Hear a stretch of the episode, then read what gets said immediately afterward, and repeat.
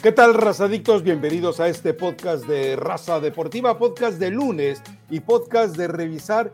Es que tendríamos que hablar de lo que ocurrió en la cancha dentro de esta jornada del fútbol mexicano, que hubo cosas en verdad interesantes, hubo cosas agradables, hubo cosas para rescatar, también hubo cosas para lamentar y también hubo desplantes de los protagonistas, como los de Chivas, para eh, realmente eh, eh, reírse un poco de ellos. Pero nuevamente, lamentablemente, eh, termina siendo el arbitraje el que termina secuestrando la, competencia. Termina siendo el arbitraje que yo todavía mantengo las dos, y mire que tengo, eh, yo creo que el, no sé si el doble o el triple de años viendo fútbol con respecto a Eli Patiño, y obviamente en vivo tengo pues infinidad de juegos eh, viendo muchísimo más que ella y también obviamente de manera directa a través de la televisión.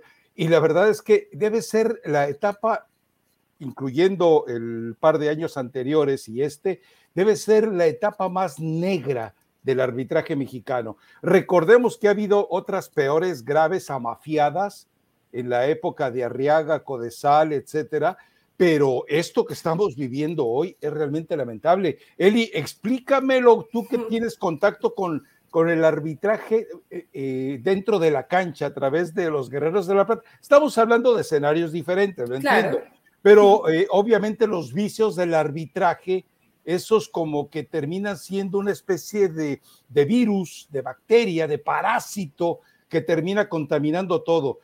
El arbitraje mexicano ¿Es tan malo como creemos? ¿Es tan torpe como creemos? ¿O es tan perverso como nos hacen creer?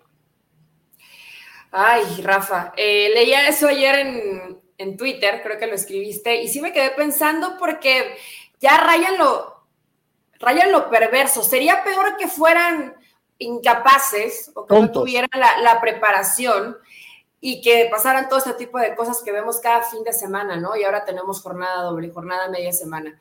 Pero te hace sospechar cuando sale hoy el líder de todos ellos, que es Archundia, a reconocer los errores y esos errores no, no se mejoran. Cuando hay una capacidad de darte cuenta de los errores, siempre tienes ese margen de maniobra de, bueno, la siguiente jornada, si hubo 10 en esta jornada de errores, la siguiente hay cinco. Ah, bueno, perdón que te corrija, perdón que te corrija. Los errores no se, se solucionan, no se mejoran. Ahora, porque ojo. Rafa, eh, cuando es un tema de criterio, es difícil creer que hay, que es totalmente absoluta una verdad. Por eso creo que puedes mejorar en el, ah, tema del arbitraje. Pueden mejorar. Puede mejorar el arbitraje. Y ahí a llegar a la perfección es difícil porque es subjetivo y cada uno tiene su apreciación. Pero, hay reglas muy claras, ¿no? Lo que ayer pasó en el partido de eh, Cruz Azul Toluca, la expulsión a jurado, sí ya cae un poco, yo creo que en lo perverso. O sea, sí me voy a ir totalmente a lo perverso, ¿no? No puedes pensar que en esa jugada donde jurado va a tratar de golpear el balón, va a ir viendo dónde va a pisar su pie. Es que si hay cosas que ni siquiera dicen, es que no jugaron fútbol. No, no, no, no tienes que haber jugado fútbol. Es una inercia completamente del cuerpo, Rafa, es un mecanismo. Entonces ya vas cayendo en este tipo de situaciones que sí creo son preocupantes. Cada quien se maneja como se le pega la gana. en el lugar de jurado. ponte, ponte, en el lugar de jurado. Claro. Tú vas por el balón estás rodeado de jugadores eh, que están bufando por la pelota, estás eh, tratando de hacer lo correcto en ese momento. ¿Tú crees que tiene tantas neuronas jurado o que tiene un, un instinto tan amplio como de una bestia de la jungla como para poder decir, a ver, voy a hacer mi chamba y encima le voy a despedazar el talón de Aquiles a este tipo? Por favor, hombre. No, Rafa, y aparte, ¿dónde quieren que ponga esa pierna? O sea, quieren que cuando vaya cayendo, levante la pierna, jurado. O sea, imagínate todo lo que tienes que procesar en segundos, cuando evidentemente en cualquier posición que estés en la cancha, pero el portero, en ese momento lo, lo único que vas viendo es el balón no hay forma de que veas otra cosa, porque es lo que tienes que atajar, es lo que tienes que detener, no es lo mismo el jugador que se puede valer de los brazos, o sea, el, portero en ese momento lo único que ve es el balón, entonces sí me parece completamente absurda esa expulsión, pero Rafa, hablamos de lo más evidente, pero la realidad es que jornada tras jornada son situaciones arbitrales que no te explicas. Y sí sale Archundia, pero pues termina siendo parte de los mismos errores que no, que no van en mejoría, que no se van corrigiendo, que si se equivocan los árbitros... Los errores no se mejoran, se corrigen. No, en el arbitraje no, Rafa. Entiende, Eli. Por definición, cuando tú mejoras un error, quiere decir que vas a hacer ese error más perfecto. Cuando, a ver, dices, voy a mejorar el error de jurado. Ok, para la otra simplemente porque salga lo castigo. Los errores no se mejoran, se solucionan. Es una, una eh, corrección de semántica, nada más la que te estoy haciendo. En lo demás estoy de acuerdo contigo, Eli. En lo demás estoy de acuerdo contigo gracias por la corrección que no te solicité, Rafa, pero bueno, sigamos con el tema del arbitraje. Eh, es terrible. Yo no sé si en algún momento, así como hoy está de moda que salen los jugadores y dan la cara, como lo que pasó en Chivas, pues que salga el gremio arbitral, ¿no? A dar la cara, que salga Archundia, pero no solamente Archundia, que salga todo este grupo de árbitros que no mejoran, que cada vez son más lamentables los errores que cometen jornada tras jornada, que no hay eh, realmente un compromiso, porque cuando tú tienes ese compromiso para poder mejorar, es evidente, y en los árbitros me queda claro que no, o están saboteando completamente a Archundia y lo detestan, o están tan de acuerdo que es parte del mismo problema, ¿no? Ahí sí, Rafa, yo pensé que con Archundia, como dices, los inocentones podrían mejorar un poco el tema del arbitraje porque se estaba haciendo responsable de las cosas que no estaban bien. Pero no, no hay mejoría. Eli, los árbitros necesitan administrativamente eh, una secretaria, un office boy. Eso fue Bricio a final de cuentas, porque en la época de Bricio pasaba esto mismo. En la época de Archundi está pasando lo mismo. Es decir, eh, es evidente que quienes manejan el arbitraje son los árbitros y algunos estímulos eh, externos que de vez en cuando tienen, pero también nos queda algo muy claro en esto, Eli. Eh, tú ves, por ejemplo, cuando, cuando la situación es grave, cuando hay un partido importante, tú hemos visto que los torpes que hoy estamos señalando, el nombre del que tú me digas, porque realmente estamos eh, ya abusando eh, de ir al directorio telefónico del arbitraje y elegir a dedazo y dices, no, este ya metió la pata. La verdad es que es tan grave, pero de repente dices, ah, ¿sabes qué? Este es un partido importante, ojo, es la final y, te ofrecen un partido excepcional. O sea, te demuestran que están capacitados. Entonces, por eso yo voy a eso. Son tipos perversos, son tipos dolosos, son tipos que uno ya tendría que dudar hasta de la... Habría que revisarle la cuenta de cheques a cada árbitro y entonces empezar a, a determinar si son o no son honestos. Porque con lo que nos están demostrando, Eli, es de risa, es de risa de veras no todos, pero tú tienes esta mente tan perversa y, tienes razón, Rafa, que inclusive hasta en escenarios eh, fuera de la Liga Mexicana hemos visto brillar a los árbitros, ¿no? Dices, mira qué bien, qué, bien qué personalidad están demostrando. Y llega a la Liga Mexicana y se vuelve, Drácula. Se vuelve, Chiqui Drácula hizo osos en Copa del Mundo. Ah, sí, bueno, ah, él, llevó lo mismo a nivel mundial, pero ha habido excepciones, gratas, gratas excepciones, donde dices, mira qué bien está arbitrando afuera, aunque por dentro eh, de la Liga Mexicana siguen siendo un desastre. Pero, a ver, Rafa, nada más quiero hacer este, eh, esta pausa.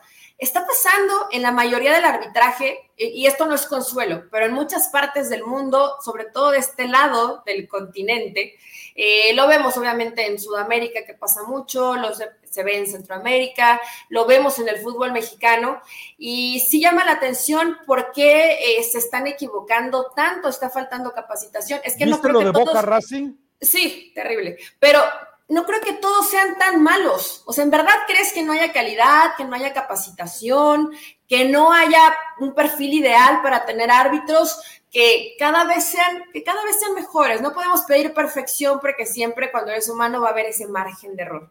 Pero que vayas por, por un mejor camino y me parece que no, no está pasando. Y sí debe ser preocupante lo que dices del partido de Racing. O sea, pasó de todo en ese partido también, Rafa, y los árbitros estaban a un metro no decía nada, dejaban pasar las jugadas.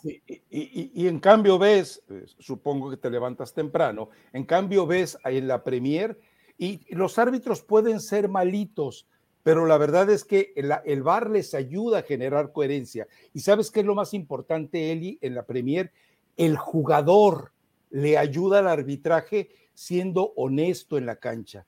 El problema es que en el fútbol mexicano el jugador añade esa, e, esa sospecha de deshonestidad al trabajo del arbitraje mexicano. De verdad, todo esto es muy grave. Ahora, eh, de repente tú, tú mencionas eh, los nombres y, recordemos algo muy puntual. Eh, uno de los árbitros que lamentablemente se tiene como representativos del fútbol mexicano cometió una de las mayores fechorías en una final de una Copa del Mundo. Recordemos que Edgardo Codesal ya estaba abordando el avión de regreso a México y de repente su suegro, Javier Arriaga, le dice, Bájate porque te necesitamos para que nos hagas un favorcito. Maradona no podía ser campeón de esa Copa del Mundo. Eso lo sabemos todos. Y bueno, ya vimos lo que ocurrió a final de cuentas. Entonces, con esa con ese espíritu de sospecha que acompaña al que fue líder de los árbitros por varias ocasiones, ¿a dónde se puede llegar, Eli? Ahora, ¿tú ves alguna posibilidad de solucionarlo esto? Yo, realmente ya eh, no la veo Habría que pensar, habría que buscarla, pero no es, no es tu chamba ni la mía. A John de Luisa le vale gorro, está preocupado por los patrocinadores. Miquel Arriola está preocupado por ver si le van a permitir eh, ir como eh, candidato a la alcaldía de, Tetepilco. O sea, no hay. No, mira, creo que podría, por lo, por lo que se maneja de información de lo que pasa dentro del gremio arbitral, ven como enemigo a Archundia la mayoría de ellos, ¿no? Y no hay realmente una unión. Y no les gusta la crítica ni que se vean expuestos de los errores que cometen semana tras semana. Entonces, si de pronto, Rafa, creo que hubiera esa unión y dejaran de ver como que tienen el enemigo en casa y realmente se unieran para mejorar y para ir corrigiendo de a poco los errores, creo que podría haber eh, realmente una mejoría en el, en el, arbitraje. Ya sé que suena muy, muy hermoso y como cuento de hadas, como prácticamente un cuento de Disney, pero en ese momento, cuando deje de haber tanta división, creo que podría mejorar el arbitraje, porque ya ni siquiera es cuestión de capacidad. Yo ya lo veo hasta como unas ganas de sabotear. Así, en eso están cayendo, sabotear. ¿Cuántas, veces, Eli, te he dicho, y por lo visto no me escuchas, que en el arbitraje mexicano hay tres grupos. Y, cuando el, árbitro central se entera que uno de los grupos opositores está en el bar, no les hace caso. No, lo ignoran. Y, cuando el árbitro central eh, se entera que los que están en el bar están de su lado, les cree. Ahora, hay veces que el árbitro, cuando se entera que los que están en el bar son del grupo eh, enemigo, ¿qué es lo que hace? Les da la razón para exhibirlos y el que queda en ridículo es él, el árbitro, pero también los del bar. Entonces, eh, eh, mientras existan esos tres grupos, y esto no viene de, de, Achundia, obvio, lo platicábamos desde la época de Bricio y desde antes ya pasaba. Lo que pasa es que antes no había bar y no teníamos que caer en, tanta, en tanto escenario de especulaciones. Ahora, el VAR sí funciona, eso lo sabemos muy claro. El problema es que cuando tú les entregas un, eh, un adminículo, como un recurso como el VAR a los mexicanos, pues los mexicanos primero lo desarman y luego lo arman como se les pega la gana. Es decir, estamos acostumbrados. Yo te pregunto algo para que entiendas del VAR cuando tú le, ayudas a tus sobrinos a armar una casita de muñecas, lee las instrucciones. Bueno, Eli, cuando eh, usas tu microondas, lee las instrucciones primero o nomás le aprietas al botón a ver qué pasa. Así somos los mexicanos. Echando a aprender se aprende. Pues a picar botones, Rafa, a ver si prende o no prende. Eh, sí, eh, la verdad que en esto vamos a estar completamente de acuerdo, ¿no? Hasta que no haya una armonía o una mejor relación o no el querer sabotearse porque esto dicen, bueno, voy a exhibir que se están equivocando arriba en el bar y que me dan órdenes. Pero nadie se acuerda el fin de semana quién era el grupo que estaba en el bar, ¿eh, Rafa? Todos se acuerdan del árbitro central y del que se equivocó. Pero a la o sea, ni siquiera les importa ya exhibirse de esa forma. O sea, dicen, si nos vamos, nos vamos todos y que se den cuenta que se están equivocando ellos. Eh, me parece terrible, pero no veo ese, esa solución inmediata. Te digo, a menos que Archundia llegue y trate de poner un poco de orden, pero es que el gremio arbitral es, tú lo sabes, es complicado, es, es, difícil poder ingresar a un gremio así donde hay tanta rivalidad, ¿no? Ahora, lo que pasa es que hemos visto desde casos como los de Pérez Durán, que de repente te puede ofrecer un buen arbitraje y luego es un desastre. El mismo Gato Ortiz, bueno, eh, el tan endiosado por ti, eh, César R. por los suelos. a, dónde eh, a, dónde puedes ir a elegir? Ahora, ¿qué necesitas para poner orden? Queda claro que ya no puedes poner un exárbitro al frente de los árbitros porque se lo tragan, o sea, a final de cuentas se lo tragan. Entonces, eh, cuando, ha, cuando ha habido personas que no son árbitros, tampoco es una solución. Entonces, a final de cuentas, tal vez lo mejor sería, al estilo tan comodino de John de Luisa, crear una comisión que revise a la comisión de arbitraje y entonces tal vez podrían encontrar una situación puntual. Pero sabes qué, eh, todo esto enriquece el espectáculo. Mientras más, eh, eh, a ver si me entiendes, mientras más mayor es el escándalo arbitraje, más rating genera. Y mientras más rating genera, las televisoras están más felices. Y mientras haya más rating, pues ¿Tú crees que les importa quién ganó, quién perdió? Por supuesto. Sea, entre más telenovela y más show, mejor. Claro, mientras hay una rosa de Guadalupe en cada partido de fútbol, como en este caso le, le tocó quedar eh, de rodillas a jurado, mejor, así es mejor. A ver, y también entendamos algo, ¿eh? Eli, la, la, falta de pantaloncitos, la falta de liderazgo, la falta de masculinidad, bien, eh, que se entienda bien esto, por parte de los dueños de equipos. ¿Saben lo que hubiera pasado con esto de Cruz Azul en otros tiempos? No hablo de, de Billy Álvarez, hablo del padre de Billy Álvarez va y patea a la puerta de Emilio Azcárraga Milmo y la tumba y le dice, no me puedes hacer esto, ¿eh? Eh haces eso en, los mejores tiempos de Jesús Martínez. Bueno, él y Fasi son especialistas en tumbar puertas de vestidores en los estadios. Pero eso ya recuerdo. Haces eso en los tiempos de quién? Haces eso en, los tiempos de, de, Jorge Vergara, haces eso en los tiempos de tantos personajes que ha habido que tenían autoridad. Hoy puro pusilánime, hoy de verdad, o sea, ¿tú crees que va a llegar Víctor Velázquez y, Pero Rafa, también hay que considerar que se ha vuelto un gremio intocable.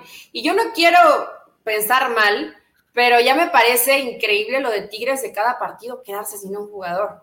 Y mira que ha habido, ha habido entradas que dices, ok, sí, se, se han equivocado, pero creo que en los últimos tres partidos donde le han expulsado hombres a Tigres, eh, por lo menos, por lo menos dos no han sido tarjetas rojas, creo. O sea, sí, sí está como muy. ¿Quién es el técnico?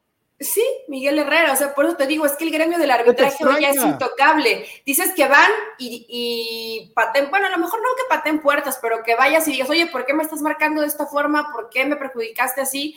Hoy nadie puede decir nada porque Miguel Herrera ha sido de los poquitos que se asoman y, dicen no estoy de acuerdo y esto no me gusta y sale con su tableta y les enseña, es tan mal lo que están marcando.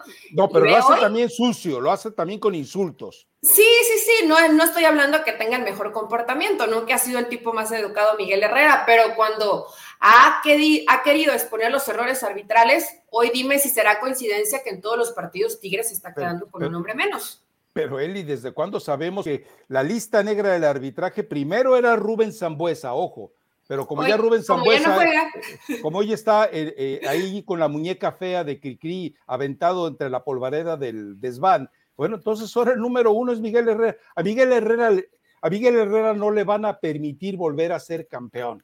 Punto. ¿Tan así, Rafa? Bueno, vas a ver. Digo, eh, la, prueba más reciente hace dudar, ¿no? Que estuvo a punto de dejar por fuera Atlas y operar al final. Él tiene un hombre importante a su lado.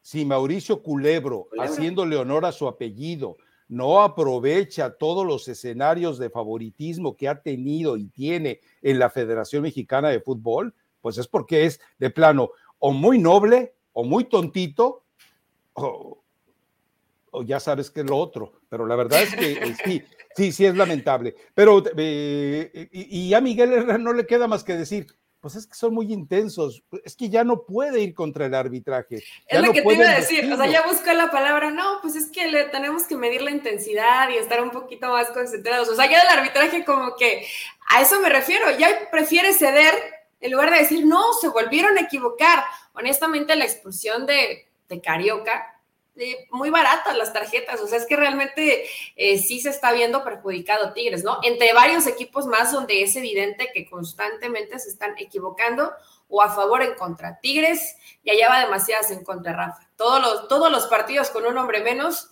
está complicado terminarlos así, ¿no? Y aún así ha ganado, pero claro. es difícil. Ahora, eh, hace años, después del Mundial del 90, o sea, sí, hace muchos años ya, hubo un estudio eh, precisamente de un grupo de psicólogos encabezados por una psicóloga italiana. Y ellos eh, trataron de entender eh, qué es lo que está pasando en la cabeza del arbitraje.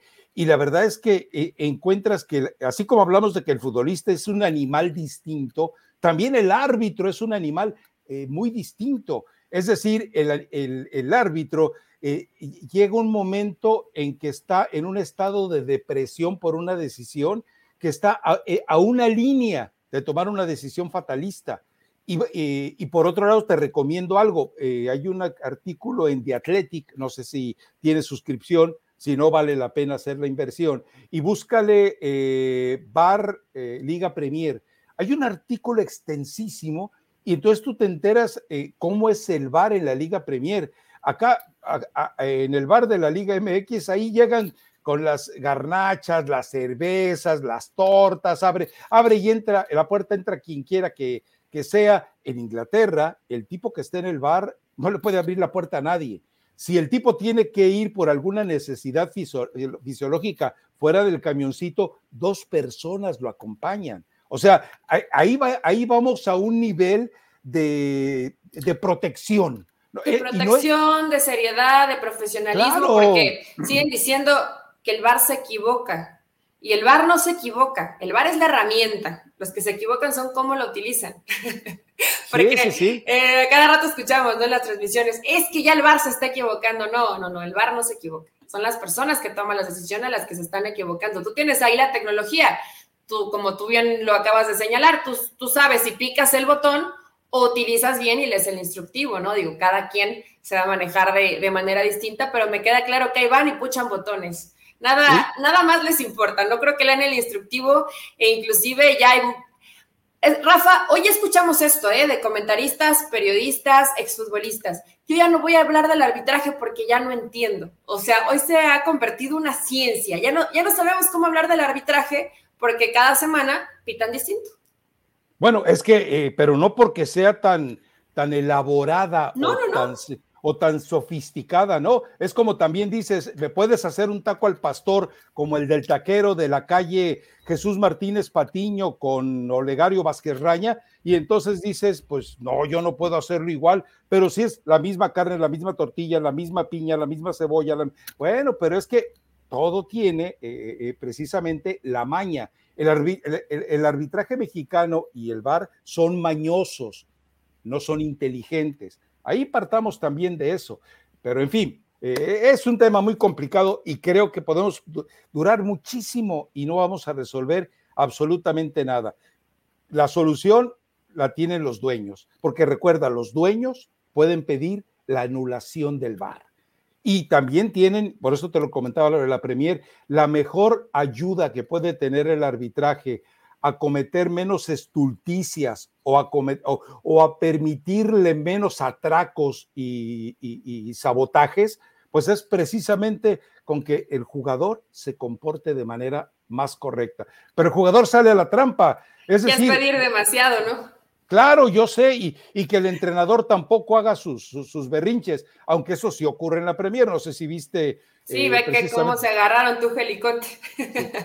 O sea, y dos tipos que, normalmente uno cree que son, bueno, son unos caballeros, pero pues esto es fútbol, ¿no? Pero bueno, ok, dejemos eso ahí, que no vamos a, ponerle ningún remedio. A ver, eh, hay partidos eh, para revisar más por los resultados y los contendientes que a final de cuentas, porque hubo mucha espectacularidad, aquí hubo buenos juegos en la cancha.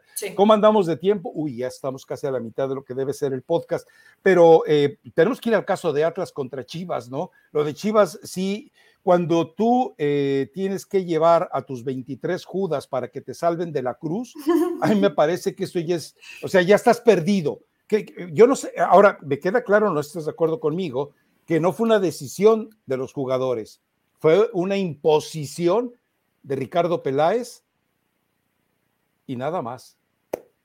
Sí, Rafa. Mira, eh, tú, como lo mencionabas al principio del podcast, y ahí tienes razón, tú tienes mucho, muchos, muchos más años viendo fútbol, ¿no? Y estando Unos cuantos más que tú. No, no, como 20. Dos o tres. Me refiero a como 20 no de diferencia entre tú y yo, sino cuando ya comienzas a tener eh, conciencia de, ver los partidos de fútbol. Ah, ok. Pero eh, yo fíjate que sí pienso que a algunos jugadores sí les interesaba dar la cara, ¿no? Y que a partir de ahí, a lo mejor Ricardo Peláez le dijo, no, no, que no vayan dos o tres, que vaya todo el grupo y se haga responsable. ¿No veías la cara de aburridos que tenía Nelly? Pero, a ver, el jugador siempre es así. Cuando vienen, cuando vienen los problemas, se quiere desmarcar y él no es el responsable. Pero yo sí creo en la honestidad de un Fernando Beltrán, por ejemplo, Rafa. O sea, que realmente le está doliendo y le está pasando mal porque no están llegando los resultados. Eh, del Guacho Jiménez, también creo en la honestidad, en que le están doliendo que no estén llegando los resultados. Eh, a lo mejor de, Torres también, o sea, la gente joven, ¿no? La gente joven. Al conejito yo lo pongo. El conejito Brizuela también, Brizuela también lo pondríamos, creo que dentro de ese costal, a Cisneros lo pondría ahí también. Eh, ¿Tú no? Yo no. No, no, no. ¿No? Yo, yo creo más o menos que es un jugador que tiene como, como perfil de que es un poco más honesto. Y de ahí afuera, ya llegó Ricardo Pérez a decir, a ver Alexis, a ver Roberto, a ver Chicote, vénganse por acá porque tienen que ir a dar la cara con sus compañeros, no son los únicos que se están equivocando. Por eso creo que no digo absolutamente obligaron a todos. Creo que todavía hay gente en Chivas que tiene buena voluntad. Bueno, pero el pollo briseño está lastimado. También contemos al pollo briseño como que quería ir y dar la cara porque a este le encanta, ¿no? Este donde no lo invitan, él va. Ya le gusta ir. Él a ver si lo contratan para modelar eh, trajes de segunda mano de los tianguis de Guadalajara.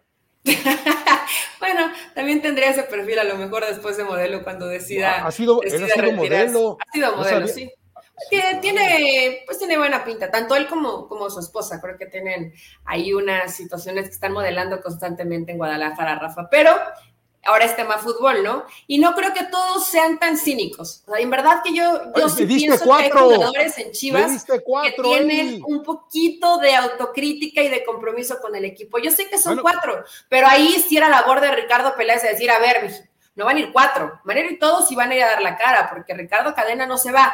Siempre critico, yo, yo, bueno, yo soy una de las que siempre digo, Ricardo Peláez se molestó, Ricardo Peláez hizo mal esto, Ricardo Peláez una entrevista, pero parecía que todo estaba completamente arreglado para ver qué iba a decir. Hoy creo que fue genuino.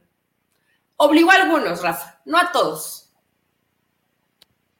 No te vayas a ahogar. No, no, casi escupo sobre la. Eh, o sea, yo no me aguantaba la risa. ¿Cómo puede, a ver, ¿cómo puedes creer en un jugador que es genuino cuando no fue genuino, en la cancha. ¿Cómo puedes creer en ¿Te parece que no? ¿Te parece que, el, que Guadalajara quedó muy por debajo de la expectativa?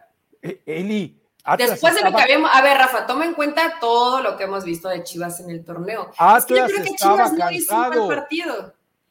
Eh, ah, luego, yo, cuando se da la expulsión, eh, que se queda Chivas con un hombre más, yo veía cadena desesperado. O sea, estaba, grite, grite, pidiendo, solicitando, aventando, y los otros eh, estaban, eh, pero eh, turulatos, no sabían ni de qué se trataba. O sea, esto significa que no has trabajado en la semana para una ventaja numérica, que todos los entrenadores lo hacen regularmente. La otra es que si tú como jugador no, no encuentras en tu cabecita una respuesta para saber reaccionar cuando tienes un hombre más, eh, eh, vamos, seguía con una línea defensiva como si el que tuviera los 11 era, el Atlas. Eh, eso es una cuestión mental del jugador, Eli.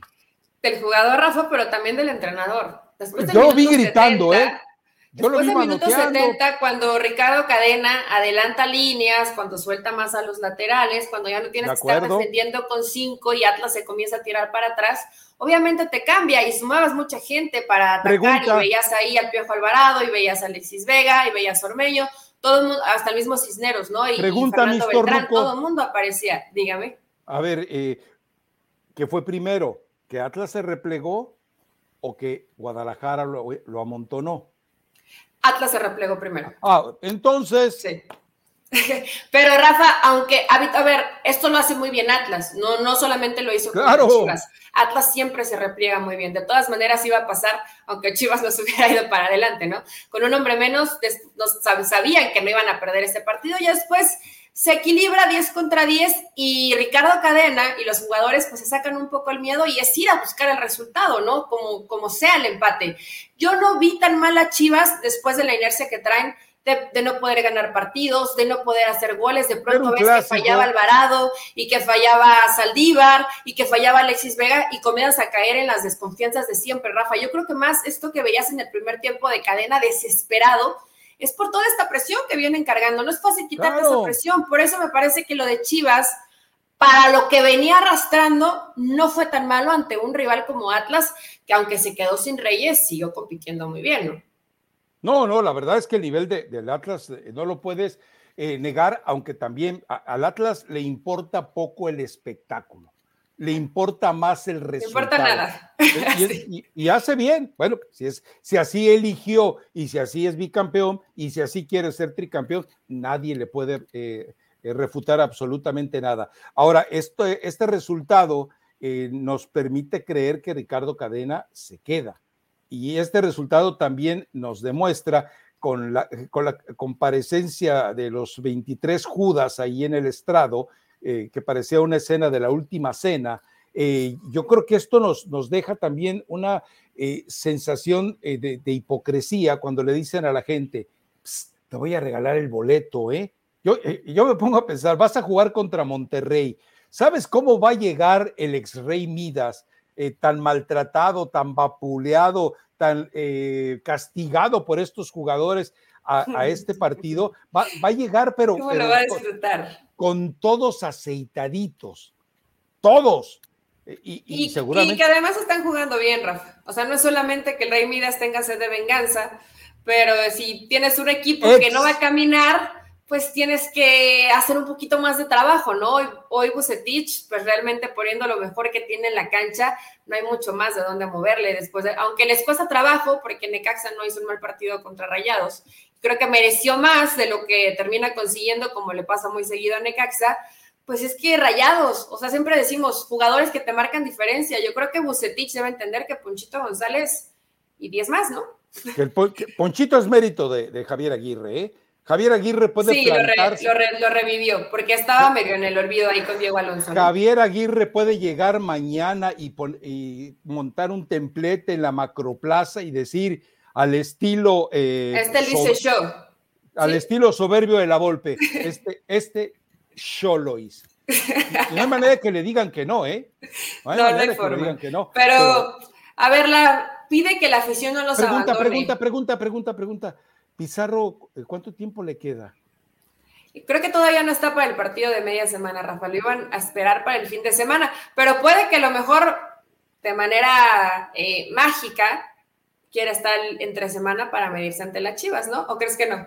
Empújenlo por la escalera, enfermeras, empújenlo por la escalera. Es que tú te puedes imaginar que Rodolfo Pizarro puede ofrecerte algún día lo que hoy te ofrece Ponchito. No, hombre, ni en sus mejores tiempos lo pudo haber hecho. En sus mejores tiempos sí. No, pero, pero va, lento recuperando el nivel, que no lo ha hecho mal tampoco, ¿eh, Rafa. Yo sé que no, es de tus jugadores consentidos, pero no lo ha hecho mal en, este, en este torneo aunque si tiene que elegir Bocetich, porque es la posición que le ha movido entre Ponchito González y Rodolfo Pizarro, pues seguramente tendría que elegir hoy a Ponchito González por mucho, ¿no? Inclusive, eh, yo sé que puede parecer exagerado, pero no es un solo partido. Ponchito González se tiene tiempo haciéndolo bien.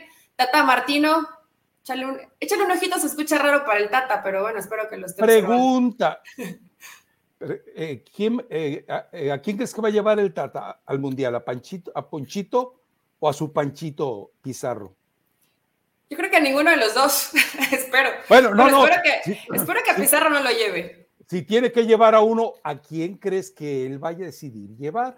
Pizarro, obviamente. A ver, Rafa, pues hay, hay jugadores con los que los entrenadores tienen mucha confianza o, algo de ellos les gusta o creen que les puede funcionar si quieren cambiar algo en su esquema táctico y eso ha sido Pizarro para Gerardo Martino. A pesar de que ha lo ha llevado en, malos momentos de Pizarro, pues a lo mejor él se acuerda del gol o se acordará de alguna participación en alguna Copa Oro, no sé. No, no le ha dado mucho Rodolfo Pizarro, pero le tiene mucha confianza a Tata Martino.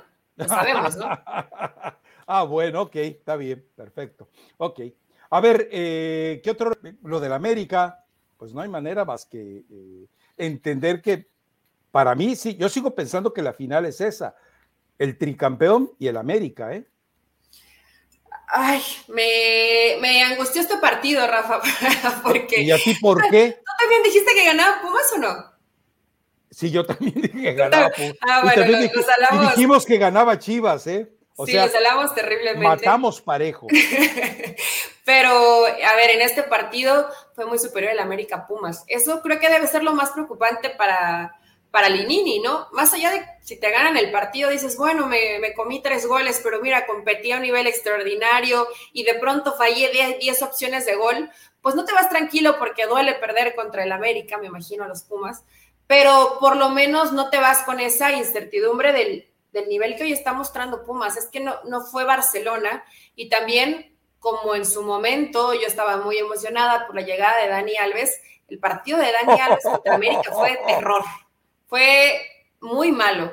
Y yo sé que tienen su contrato, que, juegue todos los minutos hasta donde quiera o hasta donde le permita el físico. Porque no me creías. Pero, Rafa, es jugar con un hombre menos. O sea, realmente ahí en medio campo encontraban todos los espacios. ¿Por qué crees?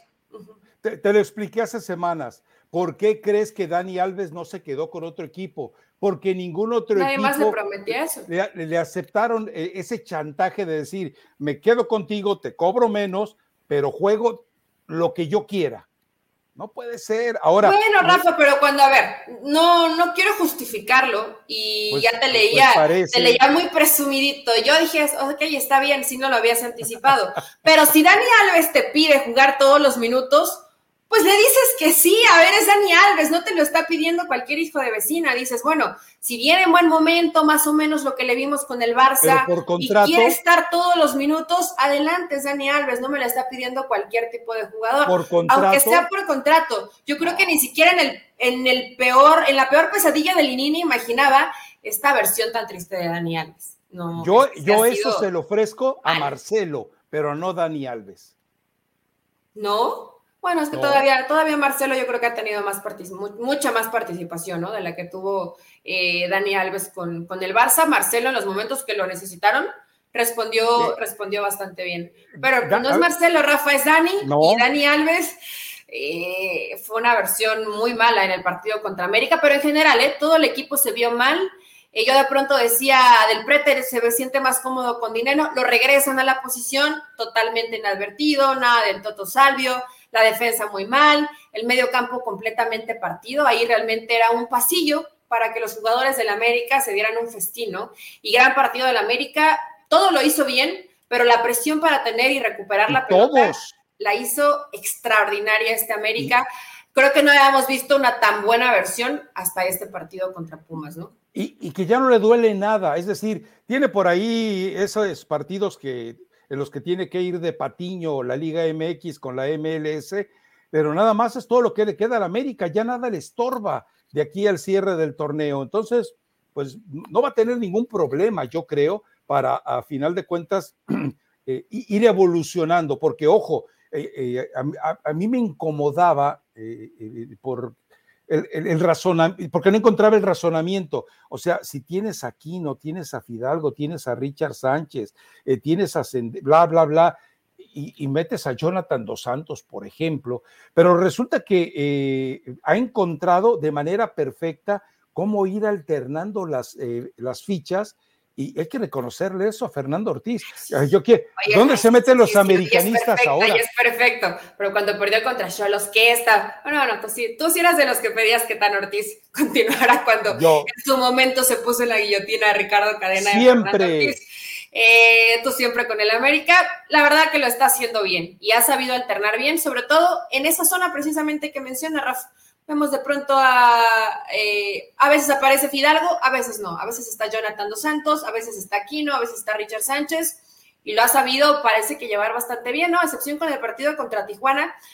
eh, creo que no habíamos visto una tan buena exhibición, porque estuvieron bien todos los hombres que necesitaba, porque apareció Cabecita Rodríguez, porque ves a Viñas y Henry que está pasando un gran momento, ¿no? O sea, ya como que todos comienzan a estar en buen nivel y obviamente se ve un América distinto. Tal vez que podría ser un punto débil del América, Rafa, que no veo tanta opción de cambio.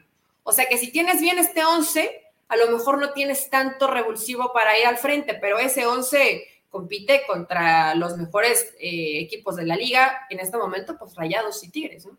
Ahora, también hubo un par de jugadas en las que el arbitraje protegió a Pumas, ¿eh? Aquí volvemos a, hablar del arbitraje. Y mira que contra Pumas lo han castigado mucho, pero en este partido eh, se vieron suavecitos con Pumas. Sí, sí, sí. En fin, bueno, eh, de Cruz Azul y Toluca, lo único que podemos ir eh, ponderando, eh, es lo que hace Nacho Ambriz con este equipo, lo bien que juega el Toluca. No nos recuerda todavía precisamente a los mejores momentos del León de Ambriz, pero entendamos que aquella vez necesitó dos años, perdón, dos torneos de trabajo para conseguir lo que quería, con una misma plantilla. Acá apenas se está tratando de conseguirlo, pero ya lo de Toluca es bastante agradable. Es, es de lo rescatable, ¿no? Y aún así, de pronto se les duerme el gallo. Al final, Cruz Azul los tuvo contra la lona. Los problemas, es inconsistente. sí, es inconsistente. A lo mejor creo que no va tan cómodo a Carlos González, Rafa. Creo, creo que le está costando. O el jugador como que en tema de definición no se ve tan cómodo, porque lo que son Navarro, Meneses y Leo Fernández es muy difícil de tenerlos. Están impresionante lo que, está, lo que están haciendo con Toluca, pero que les sigue doliendo. La espalda de sus laterales, ahí lo aprovechan muy bien, o los duelos por fuera, que algunos los pudo ganar Antuna, pero lamentablemente pues no estuvo con buena puntería. Pero independientemente de eso, Toluca, a Toluca lo disfrutamos ver. Ya no digas que la versión de Nacho de León, porque hoy León está caminando por la calle de la amargura. Ah, no, es, realmente triste. Digo, lo aplastaron otra vez, ¿no? Y Mazatlán. pero ojo, yo no digo, Mazatlán viene mejorando desde el partido contra Pumas, esto, esto lo entiendo, pero con el calor que hacía León, Rafa, cuando te sacan del nivel del mar, siempre los equipos que, compiten a nivel del mar les cuesta mucho trabajo. Y Mazatlán estaba volando. Bueno, se dio el lujo caballero de al minuto 65 comenzar a hacer cambios de gente que no tiene tantos minutos. Imagínate cómo vio a León. ¿eh? La humillación, la humillación. Ahora, eh, también entendamos que eh, bueno, era mi caballo negro, no me acuerdo si tú también lo diste como caballo negro del torneo a Mazatlán. No, Te burlabas de mi Mazatlán. Yo ah, San Luis, imagínate quién está peor. Y, mira que con todo, bueno, Nico Benedetti hay que reconocer que está jugando lo que nunca dio con América. Eh, nunca va a ser 10 veces Laines, eso sí nos queda claro, pero es un jugador que te ofrece cosas muy interesantes. Ahora, eh, Marco Fabián de la Mora como que quiere, como que despega, como que dice, voy a ser el jugador, aquel magnífico futbolista de la final de, la, de los Juegos Olímpicos contra Brasil, pero se, o sea, eh, se equivoca y se cae, se equivoca y se cae. Anímicamente eh, necesita mucho trabajo. Todo esto es mérito, insisto, de Gabriel Caballero y obviamente del Chaco Jiménez, ¿no? Sí, lo ha llevado, sí, hablando de, de Marco Fabián, lo ha llevado con pocos minutos, caballero, ¿eh, Rafa? Yo creo que sí, lo tiene medio, eh, a ver, te estamos dando seguimiento, te estamos dando pocos minutos. Sí, hablo del torneo en general. Eh, tienes que ser eh, mucho más importante para lo que pide el equipo y lo va metiendo así de a pocos minutos, yo creo que es parte de, pero si esto le sirve a Marco Fabián para ir retomando confianza y también que el entrenador sabes que jugadores como Marco Fabián hay que traerlo bien agarradito, ¿no? Porque de pronto le sueltas un poquito la rienda, no se porta muy bien. Entonces, eh, y hablando de resucitados, anda bien. Hablando de resucitados, Córdoba. Ah, el, Córdoba de los tres últimos partidos eh, eh, es, el Córdoba que aparecía en el América. Me imagino que es, lo que siempre hemos hablado de Miguel Herrera. Si logró levantar un muerto como lo era ya Zambuesa, que hasta él pensaba en el retiro, eh, si logró sacar lo mejor del Hobbit Bermúdez, si a Moisés Muñoz le dio un estirón, si a Miguel Ayun lo sacó eh, prácticamente de ese calabozo de confusiones y de complejos donde vivía para ser un jugador útil en el América, bueno, ahí está con Córdoba. Córdoba está volviendo a jugar al fútbol. Eh, vamos, eso es lo que me agrada en Tigres también, que, que tiene ya, excepto en la parte de atrás, vamos a ver cómo le va con el, refuerzo brasileño, que no tiene muy buenos números dentro de la Premier, eh, pero yo creo que eh, ya encontró el modo Miguel Herrera de jugar con un riesgo de ganar 4-3 y eso me parece magnífico. Sí, eso y ¿sabes qué, Rafa? Realmente a Córdoba le comienza a dar minutos cuando expulsan a Vigón. Y ya sabemos que cuando expulsan jugadores, el siguiente partido Miguel Herrera no los considera como titulares. Y Córdoba, pues sorpresivamente, ¿no? Porque realmente, realmente habíamos dicho Miguel Herrera eh, lo pidió, lo llevó, no le ha rendido. Y Córdoba, ¿y dónde está Córdoba? Y desaparecido. Y muchos de su generación ya están en Europa y él se sigue quedando. Y creo que con la confianza de Miguel, la verdad, el Córdoba, eh, y sobre todo en el partido que vimos ayer, o sea, sí va en constante mejora. No es que le veas un buen partido y después desaparece. Ha jugado muy bien, inclusive en el partido contra Pachuca, cuando se quedan con un hombre menos, que ese a lo mejor no lo vamos a considerar tanto porque fue muy temprano en el partido, pero el primer tiempo de Córdoba fue muy bueno. Ya después creo que se cansó de ayudar en labor de recuperación, ¿no? Pero eh, Córdoba, pues es de esos hombres que Miguel Herrera difícilmente vemos que algún jugador de estos que trata de reivindicar Miguel se les termine escapando, ¿no? Pensé que con Córdoba iba a pasar y ahorita la verdad que está jugando muy bien. Yo, yo, dije, si no pudo con el Gulli, no va a poder con Córdoba. Mira, con Córdoba sí pudo. Y me parece eh, sensacional. Ahora, que le va a alcanzar para ir a la Copa del Mundo, yo lo dudo. Eh, tendrá que mantener ese nivel, porque ya sabemos que el, Caprichitos eh, Martino, no entendemos por dónde se va a ir. Eh, un hecho lamentable, un partido que tiene que aplazarse por la violencia que vive el país, por situaciones totalmente fuera del control, por manifestaciones eh, de estallidos en diferentes partes de la República que realmente terminan. Vamos, aquí que afecta al fútbol es lo menos importante, porque afecta nuevamente a una sociedad civil que, que quede claro, está desprotegida pero bueno, son las situaciones que lamentablemente se tienen que enfrentar. De lo futbolístico, algo que te haya quedado por ahí guardadito, prendido, para mí creo que ya... Eh, no, creo que el repaso de, toda la jornada en términos generales. No, no nos faltó ningún partido, Rafa. Digo, a lo mejor por ahí, los del viernes, es lo que te iba a decir. Creo que de los buenos partidos de esta jornada fue el Cholos contra Puebla. Fue un buen partido, Rafa. Fue un buen partido, reconócelo. ¿Qué le pasa al Puebla, eh? Mm. Porque no es la primera vez que no está esto. No, no, no, le ha pasado en todo este torneo. No está defendiendo bien Puebla, no está defendiendo bien Puebla, increíblemente que es algo que hacía muy bien. E-, era lo suyo. Le están dando su, su dosis de jugarle al contragolpe y lo están liquidando, ¿no? Qué bueno que pudo, que pudo empatarlo al final. A mí Puebla es uno de los equipos que me gusta ver. y también creo, Rafa, que en, que en, el, tema gol, a pesar de que hicieron tres, pues les hace falta Aristeguieta. Creo que desde que no tienen Aristeguieta le, le ha costado un poquito, a, un poquito más a este Puebla. Y además, pues ya no es lo mismo el Arcamón, la novedad, no lo conocemos, nos sorprende, a cuando ya vas encontrando y entendiendo qué es lo que hace el entrenador y ya cambias tu forma de jugarle, ¿no? Creo que también eso puede ser un poco eh, lo que hoy esté pasando con Puebla, que no le vamos a quitar mérito porque de por sí el Arcamón había hecho mucho con poco entonces, pues hoy lo conocen más, Rafa. Realmente Puebla tiene un plantel sí para competir bien, pero yo no creo, por ejemplo, que sea mucho mejor el plantel de Puebla que el plantel de Cholos. Están bastante parejos, ¿no? Sí. A ver, eh, volviendo al tema de selección nacional, aunque en realidad que no lo tocamos a fondo, eh, eh, llega un video, seguramente lo viste, el Tata Martino, ahí en el estadio del Feyenoord, y hablándose ahora sí que como si fueran eh, comadres en vecindad con eh, Denis Teclos, no sé si lo viste. Está eh, el Tata Martino en la tribuna como a, qué sé yo, 6, 7 metros de distancia, 10, Denis Teclos, y gritándole, gritándole al otro y el otro contestándole con monosílabos y con...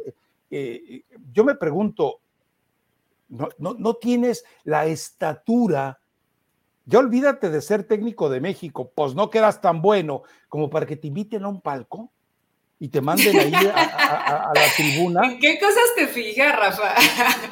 Eh, a ver, yo, yo sí soy muy fijado. Por ejemplo, yo criticaba, el, criticaba, el, hecho de que los jugadores de Chivas fueron todos desordenados. Uno, llega, uno, uno llevaba esta camiseta del Atlas, creo. Entonces, ¿cómo vas así? no, no es cierto. ¿Cómo van los ¿Cómo van los 23 Judas y todos desordenados, unos bañados, otros sin... No, es una vergüenza. Pero acá también eh, me llama la atención es que Denis Teclos, aunque luego el camarógrafo me contestó, me dijo, no subí todo el video donde eh, Teclos está de pie. Bueno, pues lo hubiera subido, muñeco, para creerte que es cierto. Pero Teclos estaba apoltronado ahí escuchándolo si tú estás hablando con, una, con un personaje, entre comillas, que tiene dos fracasos estruendosos con el Barcelona y, el, y, la selección argentina, pues tienes la delicadeza. Denis Teclos es caballeroso, te pones de pie y además estuviste minutitos en su gestión. Te pones de pie y platicas con él, lo invitas, oye, ven, siéntate acá conmigo, vente al palco, eres un técnico mundialista, eres un técnico que hizo el, ridículo con el, Barcelona y, el, y, Argentina, pero no le hace. ¿No, ¿No, te parece que eso debió haber ocurrido? O sea, no puedes estarte gritando como comadre ahí en los lavaderos, ¿no? Me parece vergonzoso. a, mí, me parece vergonzoso. Pues aunque quieras gritar como comadre, no escuchas mucho. Y que además, Rafa, digo, yo no sé si lo conozcas tú más, pero Denis de Clos es un tipo muy educado. Claro. si ve a una persona que conoce, sí se queda y platica y lo saluda y, y lo invita. O sea, no es alguien que sea especial o que te vea así como de lado y, no te salude, ¿no? Habitualmente, pues creo que con la gente que conoce, habitualmente se, sienta y platica y, los trata pues prácticamente como si estuvieran en su casa.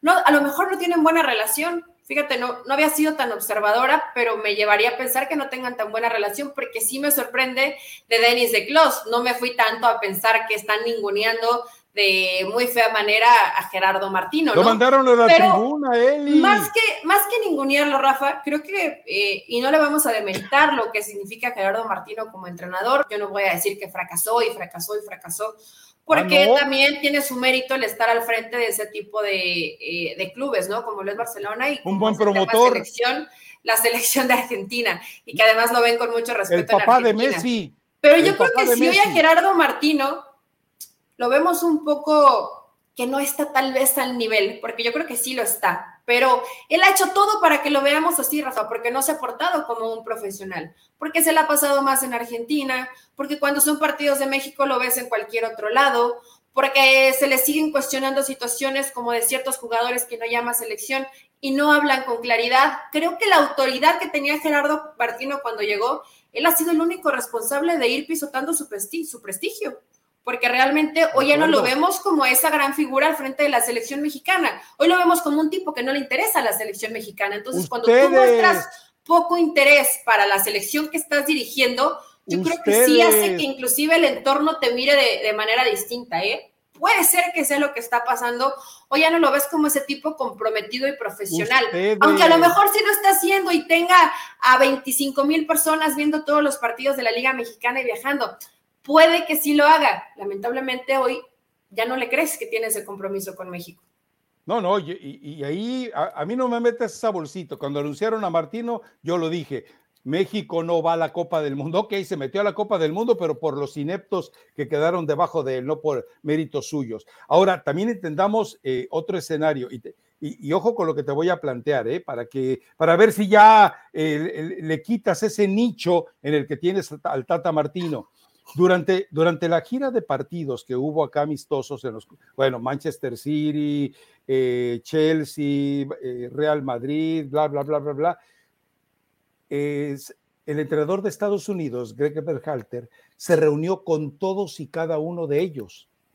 Les pidió eh, audiencia, se sentó con ellos, platicó por horas, no sé si les preguntó de la selección de Inglaterra, es muy probable, pero el, tener esa humildad de decir, tengo a estos tipos en mi casa, oye, déjame acercarme a ellos. ¿Sabes cuándo habría hecho eso Tata Martino? Jamás.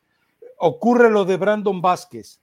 Ya le dijo eh, eh, Berhalter a, Brandon Vázquez, hey, vas a tener tu oportunidad antes de la Copa del Mundo, se vienen partidos amistosos también, vas a tener tu oportunidad eh, eh, para la Copa del Mundo.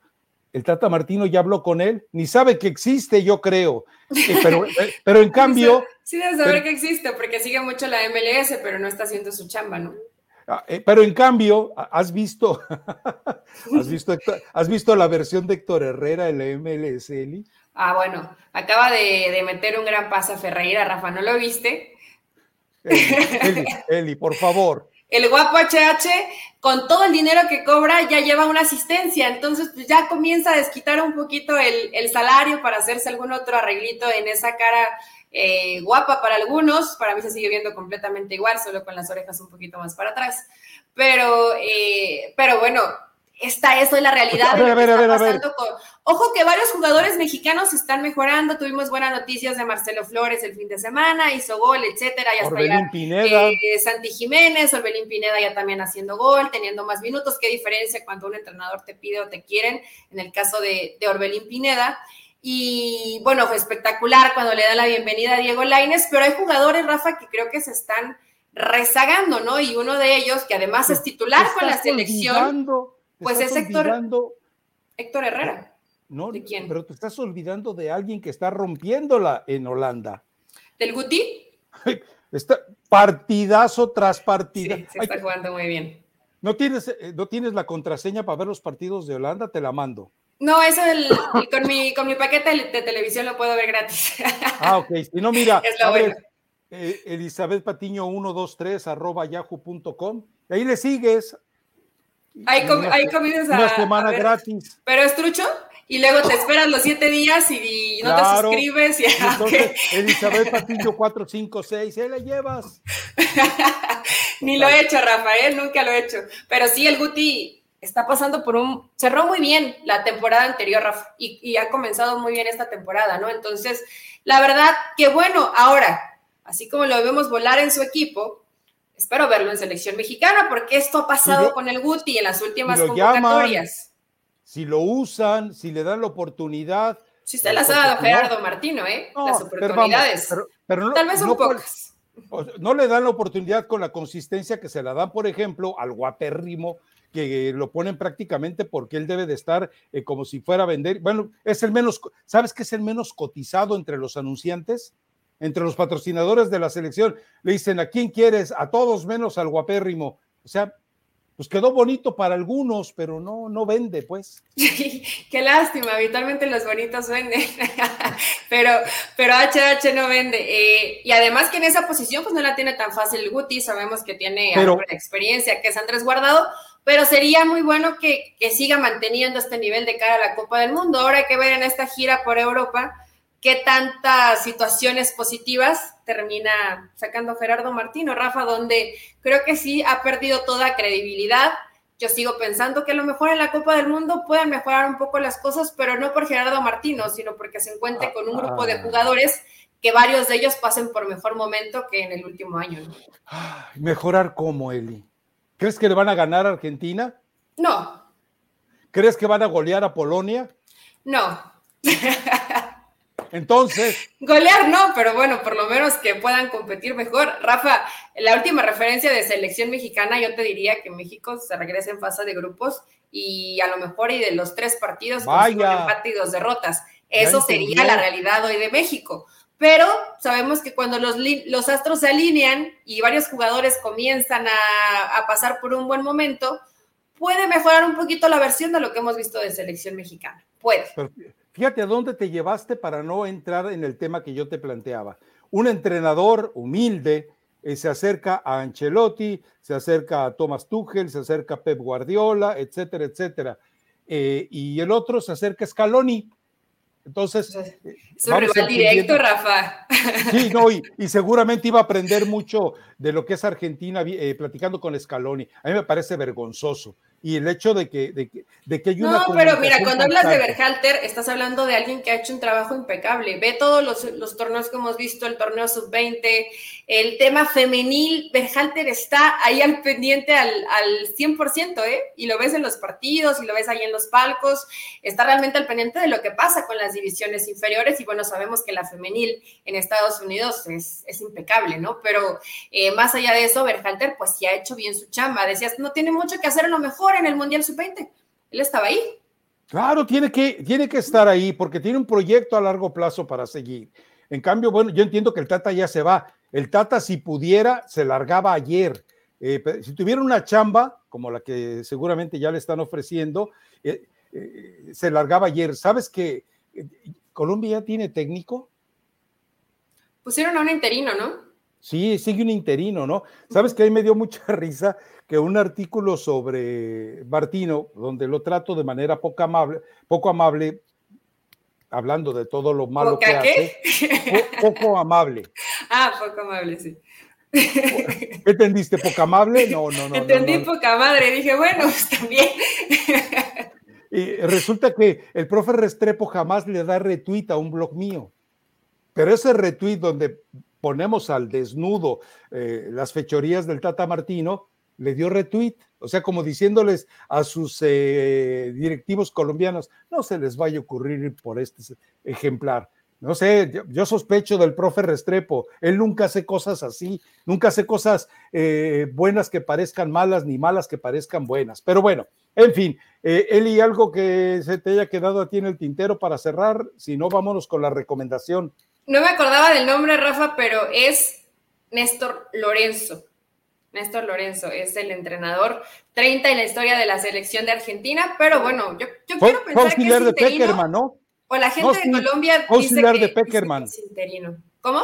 Fue auxiliar de Peckerman. Sí, fue auxiliar de Peckerman y a Peckerman lo quieren, lo quieren mucho en Colombia. Pues los, hay, hay, partidos en, hay partidos a media semana, Rafa.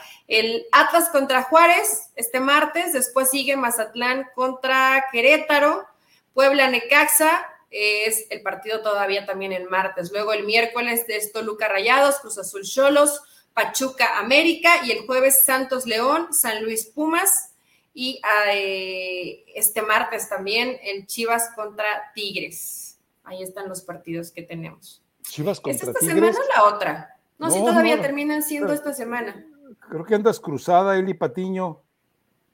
Es que no me pusieron ahí el Chivas Tigres, pero no, creo que ese. No, no, no, no, no. Este no. Es, Chivas, es Chivas Necaxa, ¿no, Eli? A ver, ¿dónde yo en esta, en sí, sí, sí, perdón, aquí están poniendo 13, pero de septiembre. ¿Por qué no va a jugar Chivas entre semana? No, no juega entre semana. Ok, entonces este partido. Juega hasta el fin de semana. Para el martes 13 de septiembre, Chivas contra Tigres, el de la jornada 9 del fútbol mexicano. Entonces, eh, pero bueno, eh, el de América Pachuca, sin duda, es el que nos llama más la atención, yo creo, ¿no? Sí, eh, sí, la verdad la cartelera no, no es muy interesante. Toluca Rayados. Yo creo que Toluca Rayados puede ser un buen partido. Son lo mejorcito que tenemos a media semana y al viernes platicamos de lo que nos dejó a media semana y el fin de semana que también hay buenos partidos, ¿no? Es el clásico regio, si no estoy mal. Así es, y también, bueno, eh, seguir, el, eh, seguir equipos que tienen ya una situación de crisis, porque salió Martínez Munguía, seguramente la habló su papá, di algo, no te quedes callado, bueno, inútil para nada, eh, y salió a decir que no, vamos a hacer algo con León, no los vamos a defraudar. ¿Qué hace, ¿qué hace eh, Jesús Martínez eh, Murguía? Eh? ¿O es pues Patiño el papá? el papá es ah, Patiño, él es, él es, ajá. El Patiño es papá, Murguía es el que el presidente de León creo que vive en Guadalajara. No me digas. Pero, espero que esté al pendiente del equipo. Deja mandarle eh, unos amigos a, que le, deja mandarle unos amigos a que le preparen una barbacoa ahí. unas tortitas ahogadas. Unos días, unos días, pero sí están, están muy preocupados en León, Rafa, y ahora ya no, o sea, ni siquiera culpan a Paiva, ¿eh? están yendo con todo contra los jugadores. Entonces está, está tensa la, situación en León y completamente justificado, ¿no? La verdad que el equipo está jugando muy mal. Mi recomendación musical, Halo, de la banda MS de Sergio Lizárraga. Se pues imagino que has escuchado esta palabra que te dicen, ¿jalas o no jalas? ¿Vas o no vas? Ah, ok, ok, ok. Jala. Sí, no, pienses mal. Porque seguro tu mente pecaminosa ya se fue por otro lado. A, a, lo mejor me estás saludando, Halo. Ah, hello. No, no, no. Jalo, de jalo, de jalo. Vamos, arre, vamos a la fiesta. Muy, muy lo que ocupan de pronto en Sinaloa. Jalo. ¿Jalas o no jala, Rafa? Para arrancar la semana con buena actitud. Aparte, ya estás mejor de salud. Qué bueno, me da gusto. Te recuperaste rápido. Gracias a Dios, ya estamos. Bueno, pues entonces nos escuchamos el viernes y Dios no lo remedia. Bueno, pues hasta el viernes. Chao.